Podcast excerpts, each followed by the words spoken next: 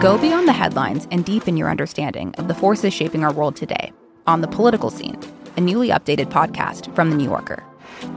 With episodes three times each week, The Political Scene accesses the sharpest minds on politics, offering insight and analysis about everything from abortion rights to the war in Ukraine. Join me, Tyler Foggatt, for conversations with the most knowledgeable minds from The New Yorker that will dive deep on the most interesting political story of the week. Then, Susan Glasser, Jane Mayer, and Evan Osnos gather to hash out what's happening in Washington, D.C., with an insider's understanding of the high stakes at this perilous moment for American democracy. Plus, our editor David Remnick will provide you with insightful storytelling with a mix of interviews and profiles. That's all happening on the political scene. Make sure you're following it now, wherever you get your podcasts. I'm Jason Kander, and this is Majority 54. We are so excited to come back for the second season of our show here in Crooked Media. So excited, in fact, that we're releasing our first episode two weeks early. I think you'll understand why. But before we go any further, please consider subscribing to make sure that you don't miss a single episode this season. If you're new to Majority 54, let me tell you who the heck I am. I'm the president of Let America Vote, an organization dedicated to making sure that every American gets to vote by creating political consequences for any politician who wants to diminish the most basic American right. I'm an Army vet. I served in Afghanistan. I was the first millennial ever elected to statewide office. Used to be the Secretary of State of Missouri. I live in my hometown, Kansas City, with my wife, Diana, and my son, True. Majority 54 is named for the 54% of Americans that did not vote for President Trump. And I created this show to help that 54% talk to their family members, their friends, and their acquaintances who did vote for Donald Trump. This show is about working to end this divide both politically and culturally by arming you with the tools to have these conversations rather than just shouting at each other.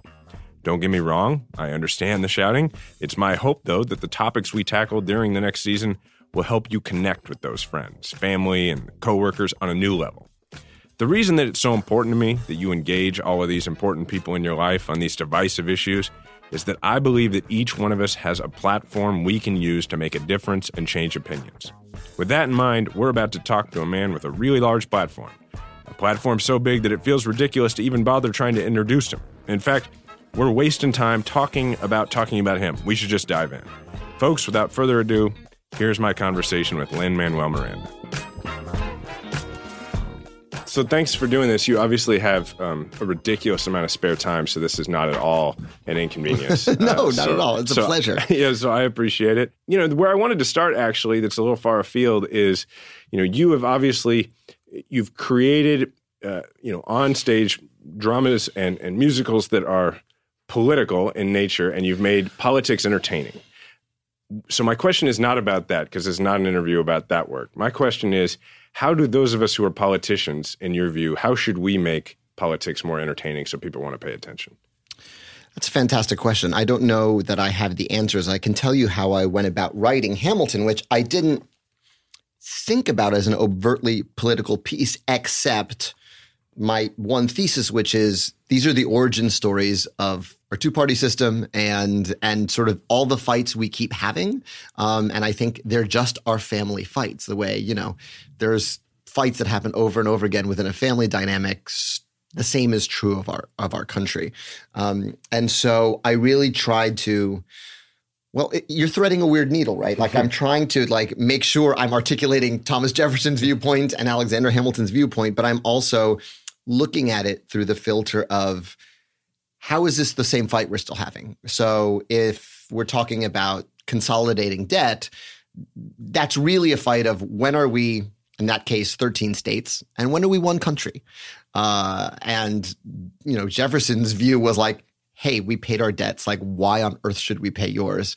Um, and and that we have we still have variations of that argument over and over and over again. The other sort of cabinet rap battle Jefferson and, and Hamilton fight that I chose to focus on, they fought about a million things. But what I chose to focus on in the show was also about foreign intervention.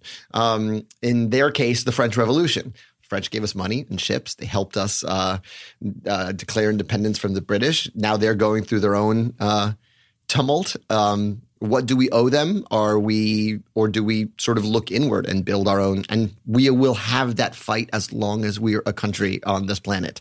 Um, and so um, I, I think that you know, so as a result, it's political because the the same fights will will sort of always keep happening. Um, but I also think that I got sucked into Hamilton's story because it was just a deeply compelling story, and I think the the the politicians who grab us are the ones who make their personal stories um, relatable and and accessible to us. Um, you know, I think of I think of uh, former President Obama. You know, mom born in Kansas, dad born in Kenya. In, no other country is my story even possible, um, and the hope that gives us. Um, and the you know, I think you know the thing that I sort of enjoy about both Hamilton and Obama is like they're both good writers. uh, yeah. You know what I mean? And so you know, I think those those those people who can kind of translate whether it's policy or their personal story or their values into stories, I think that's always going to suck us in. I think that's why theater will live longer than any other art form. When the robots take over and we're back in, you know, back in caves telling each other stories in the dark, like theater, theater still lives. This took a dark turn. it did. It did. I think I just saw that video of the robot dog opening a door. I'm in a dark place with it. well, uh, no, I think the storytelling part is is is the important part, right? Like after the election, everybody was talking about fake news, right? That right. was the big topic. Is what do we do about this? And and I think the assumption was that it it became viral because it was fake. And I think you would argue, and I would agree, that, well, no, oftentimes things become viral because they're compelling and you can tell the truth in a way that is compelling. Yeah. And they can and and and they become fact just because they're plausible. I'm thinking about urban legends I remember hearing as a kid growing up. I remember hearing that Dustin Diamond, the kid who played Screech on Saved by the Bell, was Mike D from the Beastie Boys' brother. I remember that. Not true at all. but they both have the last name Diamond. It could be true. Mm-hmm. You know, Marilyn Manson could be the kid from the Wonder Years. I can kind of see it.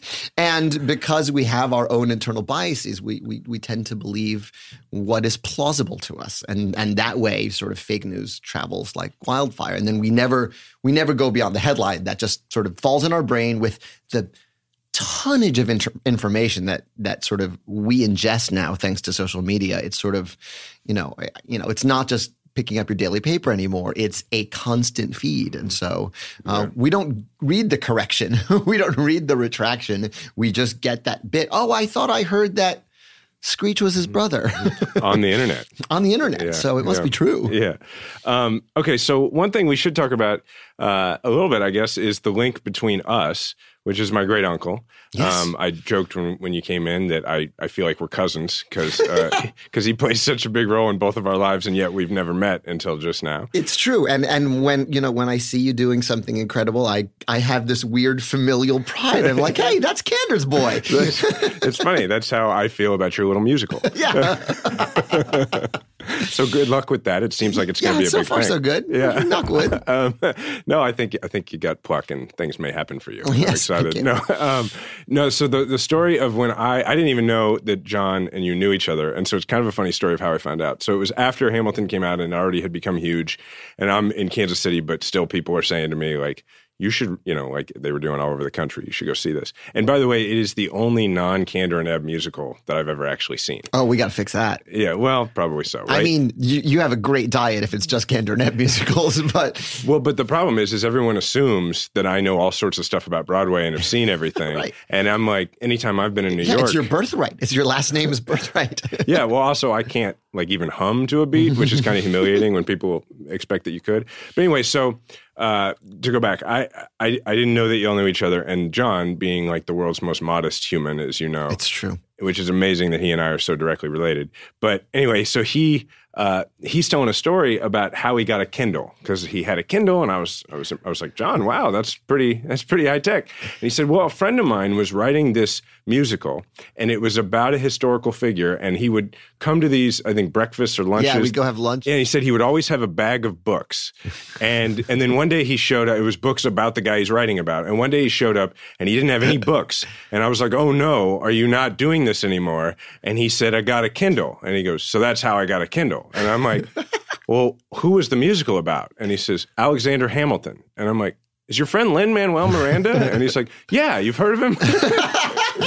So that's how I knew. Yeah, well, he is the greatest. Well, listen, you know, one of the weirdest things about if you're lucky enough to get to work off Broadway or off off Broadway or near Broadway's, you meet your heroes quickly because we all work within the same amount of real estate. And John was one of the first composers to come see In the Heights off Broadway. Um, and he uh, offered to take me to lunch, and I absolutely said yes. And and I'll sort of never forget it. We sort of we sat down to eat, and one of the first things he said was, "Do you ever feel like?" They'll find out you're a fraud. And I was like, dude, you wrote New York, New York. like, what? I don't even know what to say to that. But it was also the most reassuring thing he could have said because he is, you know, he had a new piece premiere last week. Um, I mean, he's just he is he is sort of he was sort of my first composer friend, and he has really um, been a career role model in how to just keep working and keep plugging away. And okay, that was successful. That was not so successful. Like you just keep making sort of the next thing. And um, I'll never forget once uh, I stayed upstate uh, at his house, and he was working on Scottsboro Boys at the time and he was like, Well, I'm going to have to go off and write in the morning for a bit, but I'll see you sort of after breakfast. And he went off to his little hut. And he came out with his hands up and said, My conscience is clear, which meant he had written just enough to not feel guilty for not writing for the day. And that has been sort of my my my go-to uh, when I get just enough writing done. My conscience is clear. He swears that he's like the world's laziest person, which I find hilarious. It's an he's had a new piece premiere like every year the past three years and it's um and he's for those listening who don't know he's in his 90s he's in his 90s uh, and he hasn't missed a step and he's quicker he's quicker than everybody and he's you know and and by the way his last broadway show the visit was my favorite of his Kander and Ebb shows really? and and it was just the economy of it. I mean, it'll never, it will never have hit the status of cabaret because that was sort of meeting a moment. But it was, I, I thought it was sort of, this distillation of everything they wrote about of like making you hum and cry while they step on your neck, um, yeah. which was sort of the thing that Kander and Ebb specialized in. Yeah, super dark but stuck in your head. Super dark, but like with a smile on their face. Yeah. You know, if I go, I'm going like Elsie. yeah, yeah, exactly.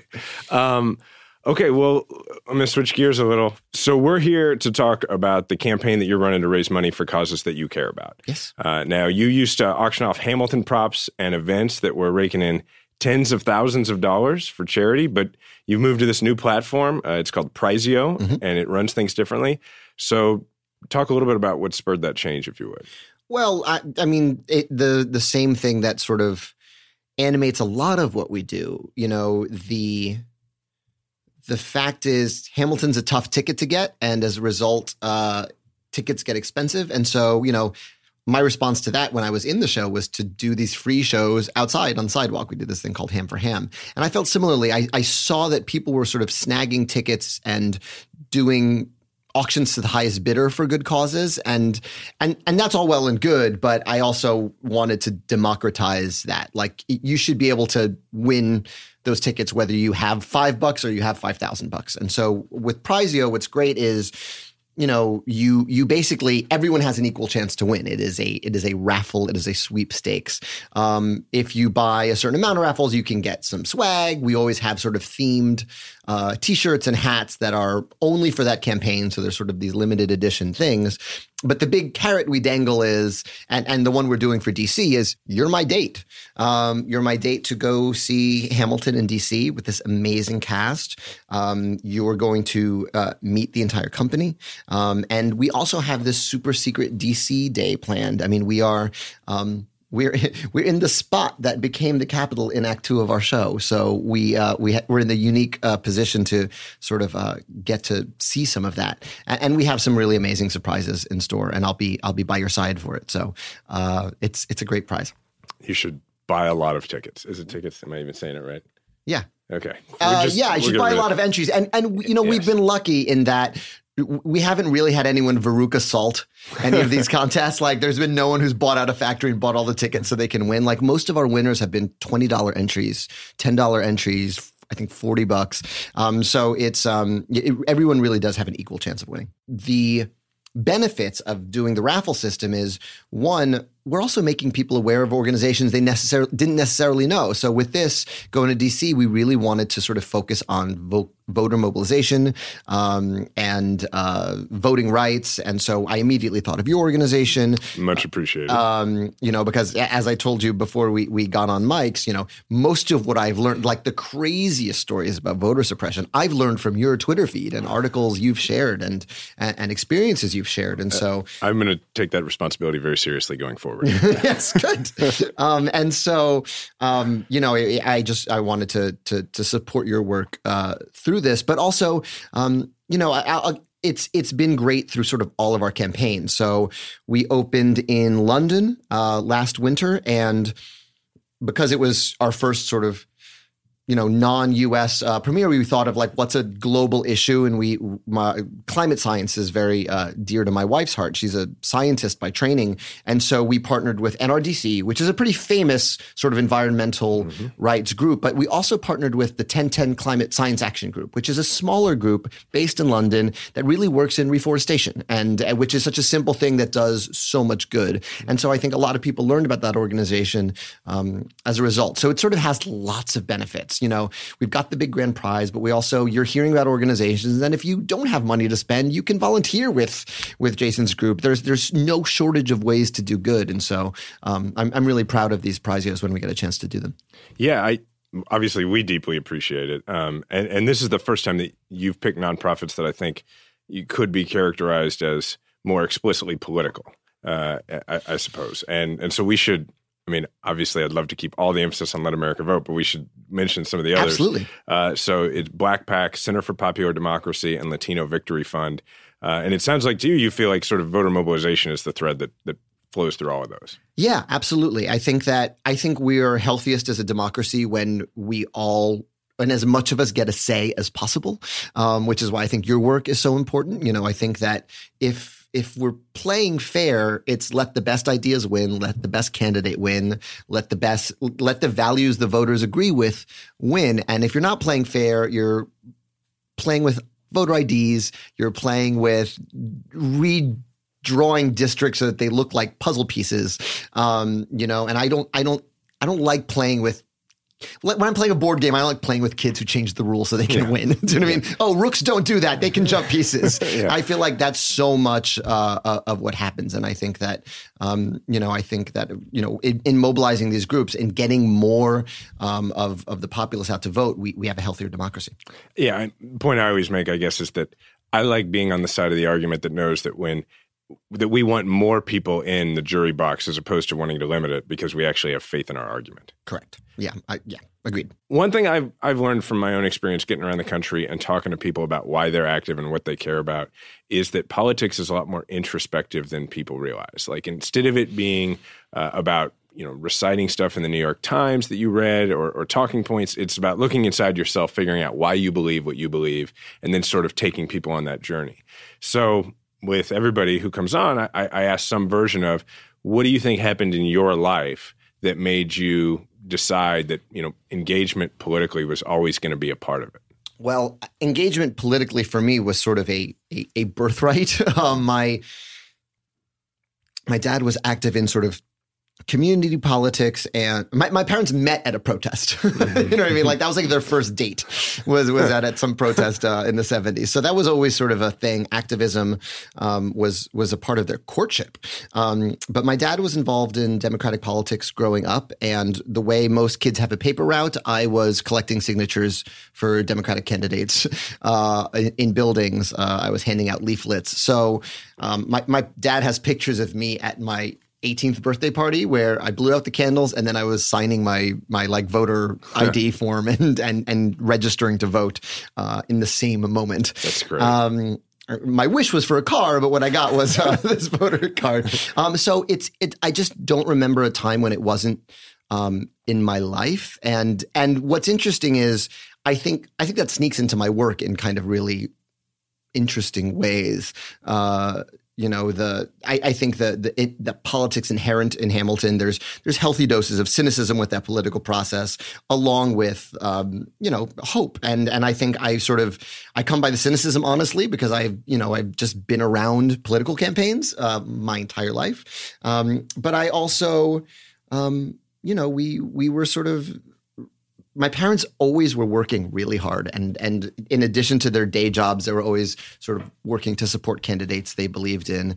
Um, and so that's just that's just always been uh, my reality. What's interesting about it to me is that you know now now you're famous. You've always been a person who cared about this stuff and was and was really an activist from yeah. birth. But now a lot of people may or people may put you in the category of like uh, you know, an artist who's become a celebrity who uses that platform politically. And so, you know, Fox News could put you in the shut up and sing category, right? yeah. So, oh, I would love to shut up and sing. Wouldn't that be great if I could just do that? Yeah, like, like, if everything in the world was going fine and you're just like, I'm just going to do this now. Yeah, like, yeah. yeah. Well, for me, the, the Prizeo sort of a, is exactly an end run around that of like, no, no, no. The the raffle is to see me shut up and sing, or to see, mm-hmm. or to see our cast shut up and sing. Um, and and yet we get to sort of raise uh, money for for for causes I believe in, and that's um, that's been one of the you know the benefits of um, the success of the show, you know, I always sort of tell the story. I won the MacArthur Genius Grant the week after we finished paying my wife's student loans off. so it was like, Oh, well, I could have used you last week, guys. Um, but you have this gift and you have this vote of confidence um, from sort of the success. So what do you do with that? And, and, and, and our answer has always sort of been to pay it forward to the things we believe in. Well, and I've always thought that the shut up and sing thing is BS because like I'm always telling everybody to use their platform. And, you yeah. know, some people have a bigger platform than others. Um, so like, I'm curious whether you have conversations with other folks who are very well known artists who are more reticent to use that platform. And and maybe you don't but if you do I'm, I'm, what advice do you give them? Yeah well i mean I, I i i come by the my opinion is that if you're an artist your responsibility is first and foremost to your art um, in whatever way that manifests. If you want to paint trees and that's your thing paint trees. You were under and if you get super famous and rich for painting trees like you can just go paint trees. Like that's fine. Um, I think that, um, you know, I think it's very, it, politics is personal. Just like you said, like it's the way in which we choose to engage with the world um, is is is highly individual and i you know i can speak sort of from my own life like i noticed that you know when Twitter was getting sort of increasingly toxic, and I just felt like, why am I on here? Um, I my Twitter feed started getting like more hopeful. Like I just started saying good morning and good night. Yeah, I've noticed and, that you you actually say good night to everybody. Yeah, like I mean, night. for me, it was it was selfish at first. It was sort of my way of clocking office hours with myself of being like, I will say good morning, and that's when I'm on Twitter. I will say good night, and then I'm on Twitter. It doesn't mean I'm going to bed. It yeah. just means that like I'm done with Twitter for the day. Um, because for someone like me who is a theater person, you know, an audience in my pocket is the worst thing you could give me. I would just be on there all the time if I didn't set those yeah. sort of benchmarks uh, for myself. But to get back to your question, um, I think that the um, you know I think the politics in my work is just sort of inherent to those characters and what they're going through within the heights.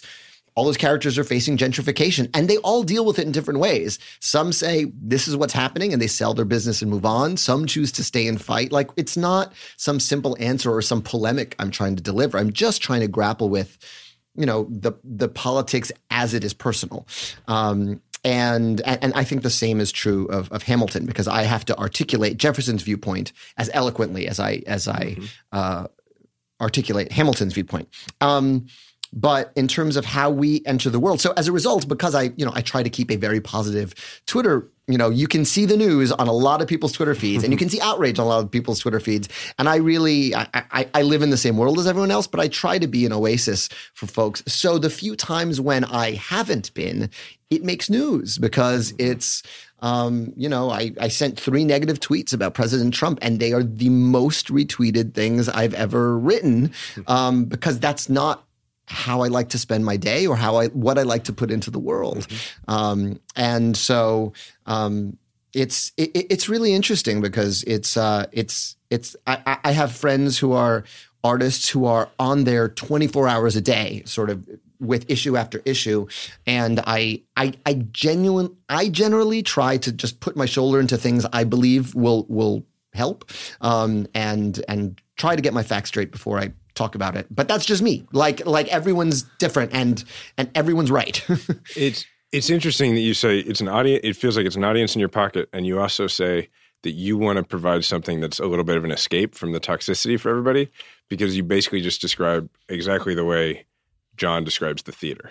Yeah. Is he just says like what he loves about it is it's this thing off to itself that he gets to exist in and it's an escape both working in it and sitting in the audience absolutely absolutely and, and i think that's it's one of the last places you can really escape where we really ask you to still put your phones away like concerts are done mm-hmm. everyone pulls their phones out yeah. and i don't know you're never going to go back yeah. and watch that footage of that concert yeah. but everyone pulls their phones out at a concert um, but theater is one of the last places where we ask you to just sort of plug in and we're all going to tell this story together. Mm-hmm. Um, and you know, I think um, with social media, I, I, I don't try to. I don't know that the word escape is, but just a breath, just a breath of like, hey, we're here. Take a breath. Then move on with your day. Like, be outraged like, about the things that outrage you, but like, well, you're like trying to give people a little safe spot. Yeah, just a, it. just a second. Yeah, yeah just I a think, little good morning, a little good night, a little manners, yeah. and and and on we go. I think that's great.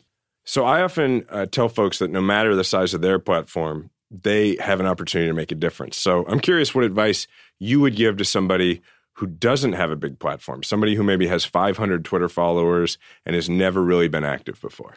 I think um, there's I think there's no such thing as a small voice anymore. I think you know I have seen I have seen um, things go wide and viral from people with 21 followers because they said it just the right way. You know, the the the right sentiment said the right way kind of can catch fire. Uh, in in where we're living now and and and I think that's really exciting. I think the um, we really have reached this place where you know your voice rings out and and it also continues to to carry weight. Um, and I think I always think sort of you know, I, I, think of people who just like write these incredible threads, uh, and and those threads go viral because they're personal stories coming from a personal place. Um, I'll give you an, a recent example from my life. I did a talk with my mom about Planned Parenthood. My mom is on the Planned Parenthood Action Fund. She, it's an organization that's been dear to her heart, and she asked me to do this, and I said I'll do it, but I don't want to just like talk about the good things Planned Parenthood does, which are manifold. Um, I want to talk about your story. Um, and so we took 20 minutes on Facebook Live, and I asked her all the questions I always kind of wanted to ask her um, about her life before my sister and I were born. My mom is a cancer survivor. My mom got diagnosed with thyroid cancer at 19. Mm. Um, and she um, got pregnant at 21. She got, she survived it in the 70s, which is amazing. And then she it, it sort of made her really focus on her life choices because she thought she had a death sentence, and she um, told the story about sort of getting through that radiation treatment, which was very experimental at the time, and and really wanting to be a mother while she was still alive, and um, and she got pregnant at 21 um, and it was uh, my dad was not in the picture yet and it was the same year roe v. Wade passed. Hmm.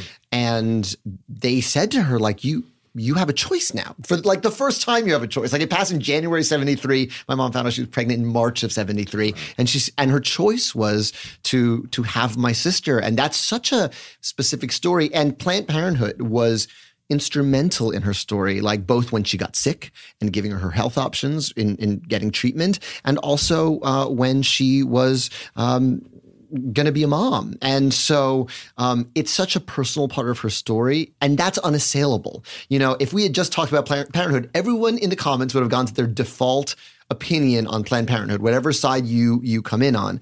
But instead, our feed was people because she also told stories about like sort of how when she was in high school, her valedictorian just like got pregnant and disappeared. They took her out of the yearbook and it was like she never hmm. existed. you know, there was such silence and stigma around these issues uh, when she was growing up. And so, you know, the, the feed on that were more personal stories and more um, sort of empathy and and and real engagement with the stories. Even if people didn't agree um, with with the mission of Planned Parenthood, they came at it from a personal angle as opposed to here's my default political position. And so I think you know whether you have twelve followers or 5 million followers, your personal story carries more weight um, because it's it's how you come by uh, the values that that you choose to reflect and advocate for.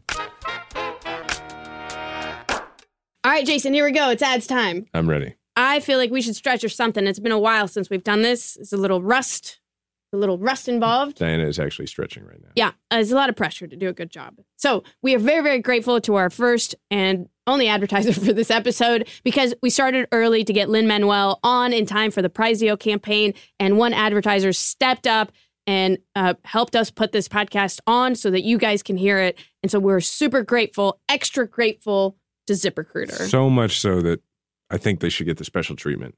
ZipRecruiter. Oh, yeah. They learn what you're looking for, identify people with the right experience, and invite them to apply to your job. In fact, 80% of employers who post a job on ZipRecruiter. get quality. I don't know if it's working the same for me, but I feel like this is um, this gimmick may be overdone now. yeah, I, don't know. I'm- but that doesn't negate the fact that we are so grateful to ZipRecruiter. that's yeah, that was Is that a good. good one? Mhm. They get quality candidates through the site in just one day. The right candidates are out there, and ZipRecruiter is how you find them.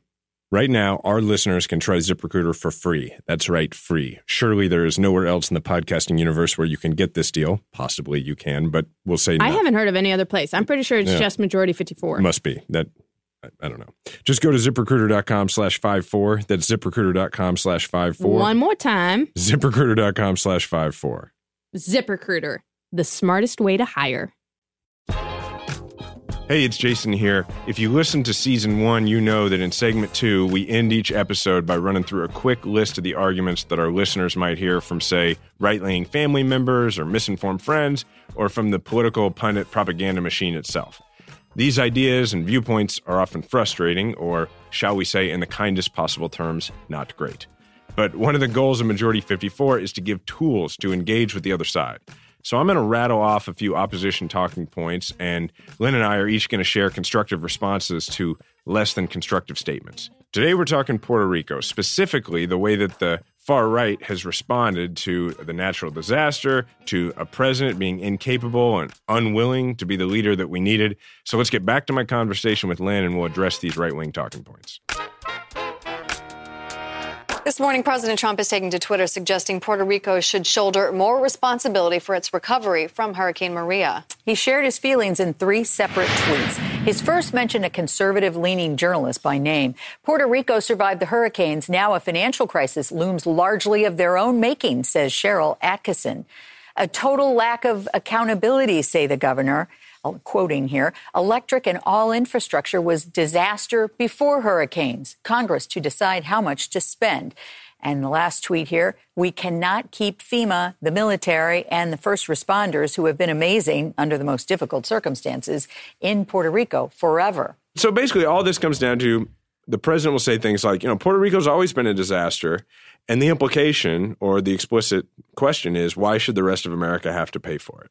So, how, Yeah. how do you respond when people say that? Well, stuff? I mean, you could unpack that that it's always been a disaster. I mean, Donald Trump has had properties that closed in Puerto Rico because they didn't go well.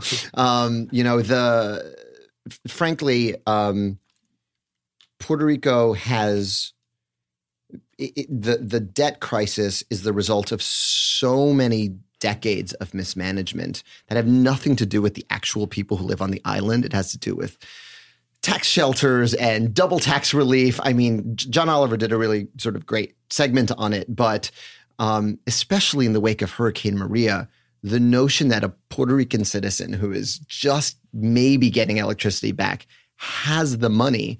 They, don't have it. I mean, I think the conversation really needs to shift from uh, debt restructuring to debt forgiveness because this is um, this is a a case where the last thing that is being squeezed are pensions and civil services and schools and hospitals and they don't have the money like and this is the result of years of mismanagement uh, from all administrations of all stripes. Um, but to answer the question, um, Puerto Ricans are American citizens. Right. We are, uh, and and you know, a, when a city uh, goes bankrupt, um, they're allowed to declare bankruptcy. Um, when uh, when a portion of the mainland um, is hit with a hurricane, it's anything we can do to help.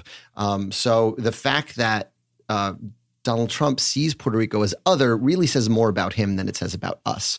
Um, I, I have to tell you, one of the things that has been so amazing in the wake of Hurricane Maria is I've really been humbled by how many Americans do get it. We've raised $35 million with the Hispanic Federation for both short term and long term recovery for the island. And I've seen more broken piggy banks.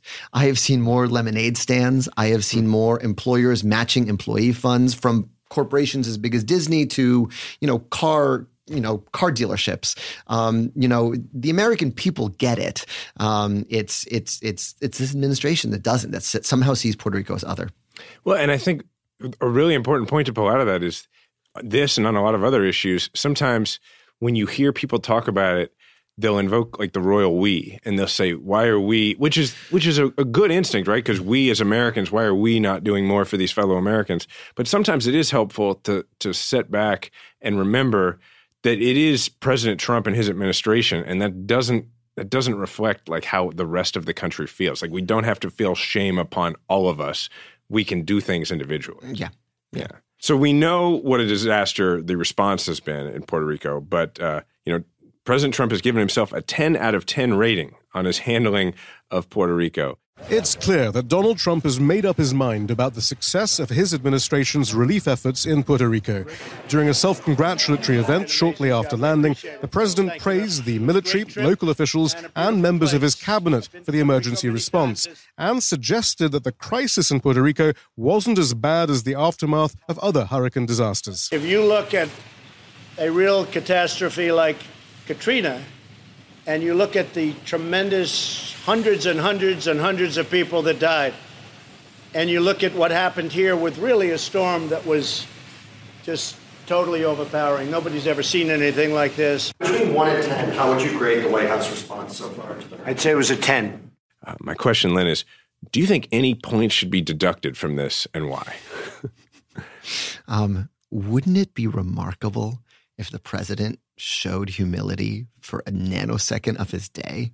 I mean, I would be more stunned and surprised if he said, "Oh, it's a six, um, than than the ten out of ten. Obviously, everything he says is in gold letters in his mind, and he is he's choosing his own version of reality. I think he heard the statistic, sixteen dead at the outset of this uh, uh, crisis um, and stuck with it and decided not to let any new facts in um, because it flies in the face of reality. We saw how many hospitals were, were, without power. We saw how many nursing homes without power. It stands to reason that many died as a result of this. Um, and we know anecdotally that thousands died, if not from the literal force winds of the hurricane, the man made disaster of months without power and the stress and and and people without water and people without food. Um, you know, 16 may have died from the literal landfall of the island, but many, many more died as a result of the conditions in the wake of that and the fact that this administration was completely caught flat-footed and uh, and and not there before the the the hurricane hit and not and just not ready. They just weren't ready. Um, and you know, awareness plays a role in this too. I, I, I remember when the hurricane hit, because we also have, you know, my wife's a scientist. We have a control group for this. We have the Texas hurricane, we have the Florida right. hurricane. Like around the same we, time. And we saw Trump, whatever you need, whatever you need, was there two days after, uh, uh, in the case of Texas, four days after in the case of Florida. The weekend after Hurricane Maria made landfall in Puerto Rico, it was all NFL tweets. He had picked that issue. And, and so as a result, the leader of our country wasn't talking about this big chunk of the country, this this island without power. Um, so you know, words make a difference uh, as well. So um, yes, I did deduct points. yeah. um, um, it would be more astonishing if the president could sort of show an ounce of humility and, and deduct his own. Yeah, in general. Yeah. Um, so since we know the president's not going to do, or at least doesn't appear to be doing what he needs to do with regard to Puerto Rico, what are the best ways for us to support our fellow Americans in Puerto Rico? You can continue to give. There's no shortage of organizations that are are are doing great work. I I work with the Hispanic Federation, and you can and you can do that. There's also Chef Jose Andres, who was one of the first people on the ground and is continuing uh, to feed people where there are still places with no power. Um, and and we got to see his incredible assembly line of cooks in action, um, and uh, and and he's doing uh, incredible work. Um, there's really and then the other thing is to continue to keep Puerto Rico in the conversation. Um, you know, outrage makes a difference. Outrage is a fuel source like love and hope hmm. and anything else. You know, that insane whitefish contract um, that, you know, we you know, we saw the government sign this multi-million dollar contract to this company with two people uh, that you know had never had experience uh, in this field, and and we all screamed, "What is happening?" And that was over pretty soon because we screamed about it. Um, and you know, great reporters like David Begnaud going to to those sites and sort of exposing um, all of the faults in the in the recovery effort. So I think I, you know continuing to sort of tell our lawmakers Puerto Rico matters to us, and um, you know they they still need a great degree of. Uh, aid and stimulus and making that matter to our lawmakers. So keeping us in the in the conversation and and, and giving where you can. And also, I'll, I'll, also say this: Puerto Rico is now in a position where it can host folks again. Like hotels are starting to get back up and running. So if you want to go have an amazing, like it's still Puerto Rico. Mm-hmm. it's still like mm-hmm. the most, some of the most beautiful beaches you'll ever see, and bioluminescent bays, and, and this incredible, like incredible. Um, place to go but you can also volunteer there. You can you can tie a vacation in with a volunteering effort. And i've seen more and more people doing stuff like that and that's that's incredible. That's a great idea. Just do a service vacation in puerto rico. Yeah. Um, so uh, thank you for doing this. Uh, last question i have you know you have more experience really as a, an effective Treasury Secretary than the current Treasury Secretary, uh, which is my way of asking whether you think you would ever run for office. I'll run for political office the moment you start writing a musical. oh my God.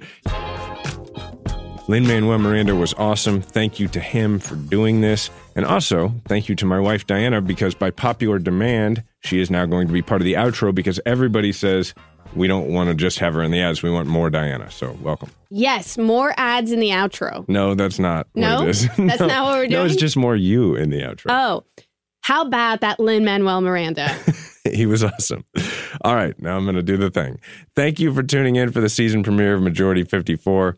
This was only the start of what we have to bring your way this season. Please make sure that you're subscribed and please leave a comment about the show. I personally read every single one, and many of your notes have helped us make the show much better. And again, thanks to Lin uh, for inspiring all of us and for taking the time to talk about how he's grabbing an oar. 2.3 million of you already follow Mr. Miranda on Twitter at Lin underscore Manuel. But if you don't, you should absolutely correct that now. Now, slightly fewer of you follow Jason at Jason Kander. I wouldn't feel bad about that. I mean, I'm okay. but feel free to follow along to see all the incredible work that he's doing along with the team at Let America Vote, both on Twitter, on Instagram, on Facebook. They share something different on every single platform, and you're not going to want to miss it. And I don't know if you noticed, but we've been video documenting everything that Jason is up to. And you can catch the behind the scenes video of both this interview and other Let America Vote projects on his channel on YouTube. Call it a vlog, call it Candid Candor, but check it out. Are we calling it candid candor? I don't know. Like we're just trying stuff out, throwing it against the wall, seeing how how you guys like it. So let us right. know. All right, cool. Uh, and most importantly, please support the Prizeo campaign that benefits Black PAC, Center for Popular Democracy, Latino Victory Fund, and of course, Let America Vote. You can find that at Prizeo.com. It's the big, gigantic photo of Lin Manuel right on the main page. Uh, you really, really can't miss it. It's Prizeo.com slash Hamilton. Please don't only donate to the campaign, but share a screenshot of your donation on social media and tell the world how you plan to hashtag grab an oar in 2018. Sharing it could double the value of your donation because somebody's going to see it and follow your lead.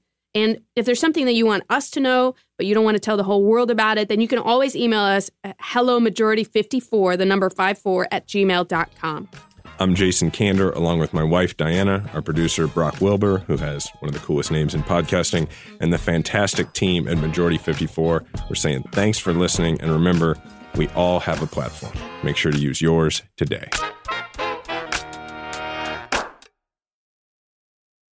Hi, listeners. It's Robbie with a question for you. What if instead of being on the brink of disaster, we're on the cusp of a better world? For that answer, I recommend listening to the What Could Go Right podcast. Each week, Progress Network founders Zachary Karabell and executive director Emma Varvaloucas dive into the biggest news and most pressing topics of our time, from elections to climate change, and make the case for a brighter future with guests like Harvard professor Arthur C. Brooks and California State Senator Robert Hertzberg. Progress is on the way. Find out on what could go right, available wherever you get your podcasts.